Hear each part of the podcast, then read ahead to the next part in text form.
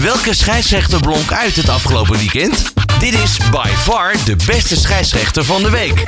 All Sports Radio.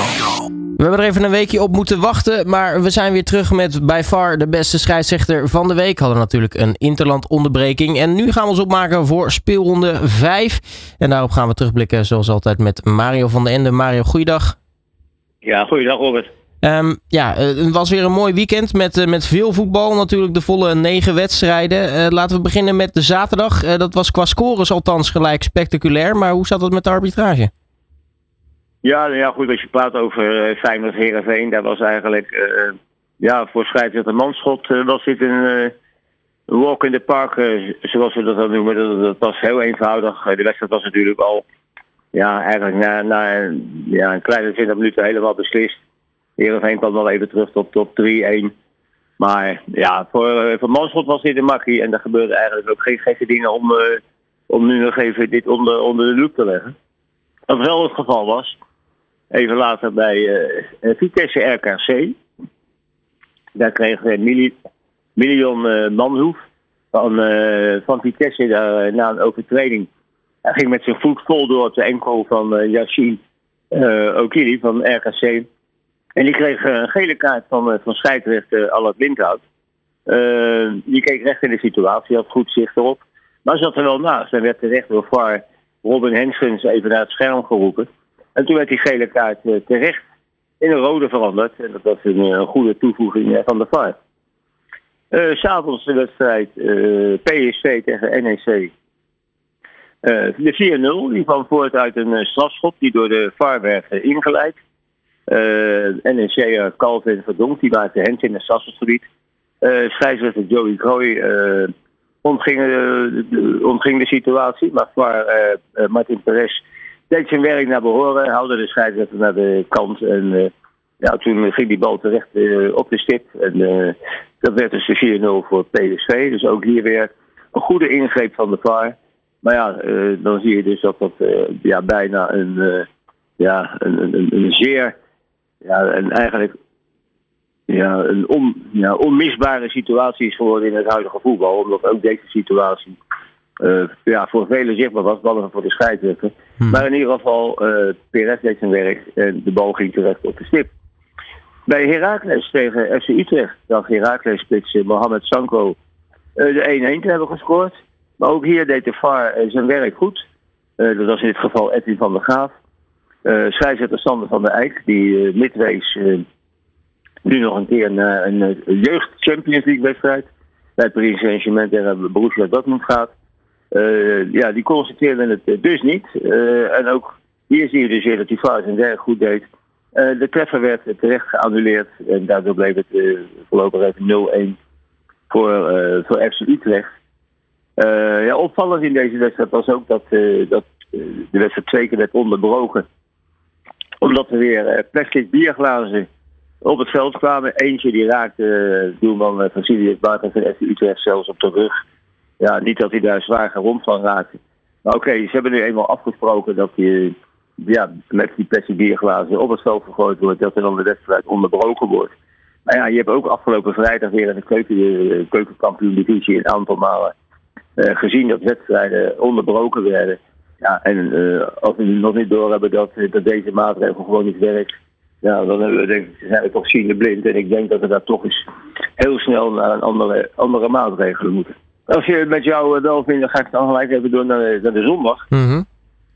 uh, dan begin ik bij de IJsselderby tussen Pek Zwolle en Go Ahead Eagles.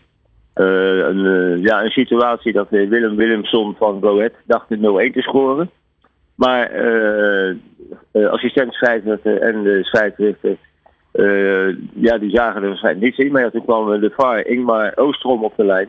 En die had buitenspel geconstateerd, waardoor het doelpunt terecht werd afgekeurd.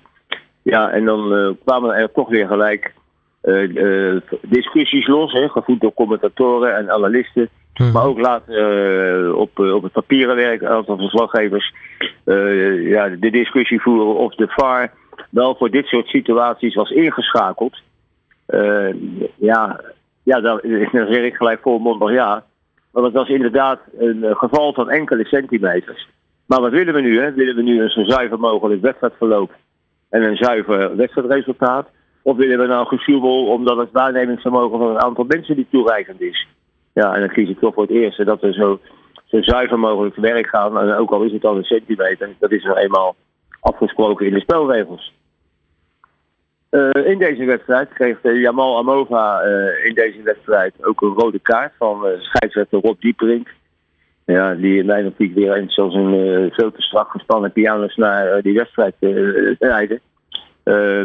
ja, over de rode kaart, daar wil ik niks van zeggen, want die vond ik, die vond ik gewoon terecht. Want hij kwam hard op de voet van Davy van den Berg terecht.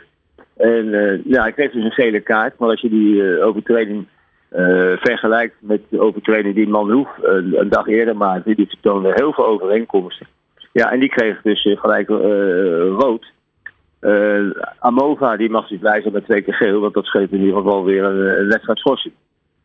Ja, dat was bijvoorbeeld ook in deze situatie de eerste gele kaart die Amova kreeg. Dat was een opstootje.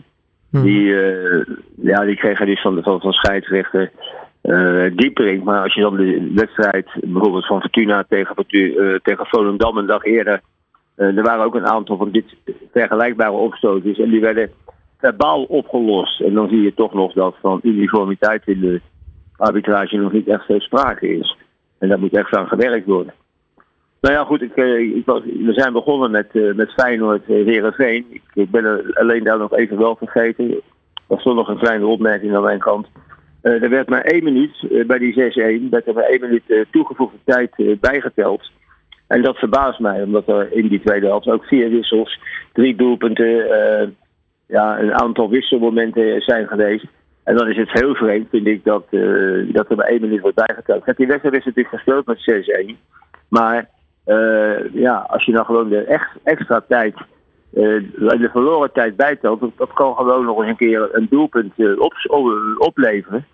Ja, en aan het einde van het seizoen uh, kan uh, één doelpunt het verschil maken tussen promotie of een Europa Cup plaats of degradatie. Dus ja, daarom blijf ik toch maar weer oproepen. ja, eigenlijk is, het een wekelijkse oproep van mij dat je ja, dat we echt naar die zuivere speeltijd moeten. Want dan, dan voorkom je ook dit soort problemen, zeker discussies weer. Ook bij AZ Sparta, daar, ja, dat, dat liep eigenlijk van een, van een leien dakje. En de gele kaarten eh, die daar gegeven werden, die waren gewoon volkomen terecht. Dus uh, ja, dat waren de, de, situaties die ik uh, voor deze week uh, heb kunnen, kunnen vinden. Ja, dan is het tijd voor de cijfers. Wie is de beste scheidsrechter van het seizoen? Dat bekijken we eerst per week. Dit is by far de beste scheidsrechter van de week. Met Mario van den Ende. Ja, Mario, negen wedstrijden, negen scheidsrechters, dus ook negen cijfers. Wie heeft het het beste gedaan? deze week uh, was dat uh, Paul van Boekel. Ik zei net al bij AZ Sparta. Ja, dat liep eigenlijk van een leien dakje. Daar gebeurt het niet zo gek zo. En ja, die heeft gewoon een, dikke voldoende gescoord. En die, ja, die is deze week dan ja, de beste scheidsrechter. Of bij far de beste van de week. En dan zijn natuurlijk ook altijd scheidsrechters die nog misschien even achter de oren moeten krabben. Wie, wie, wie, wie, wie, moeten er even, nog even de stof induiken voor volgende week? Nou ja, dat, de stoffingduik, kijk, dat zijn de scheidsrechters die tot nu toe nog niet echt hebben laten zien dat ze een absolute meerwaarde zijn voor de eredivisie. Dat is van de Eik en, uh, en Dieperink. En, maar ja, goed, oké, dat is ook bijna een, een, een wekelijks terugkerend fenomeen.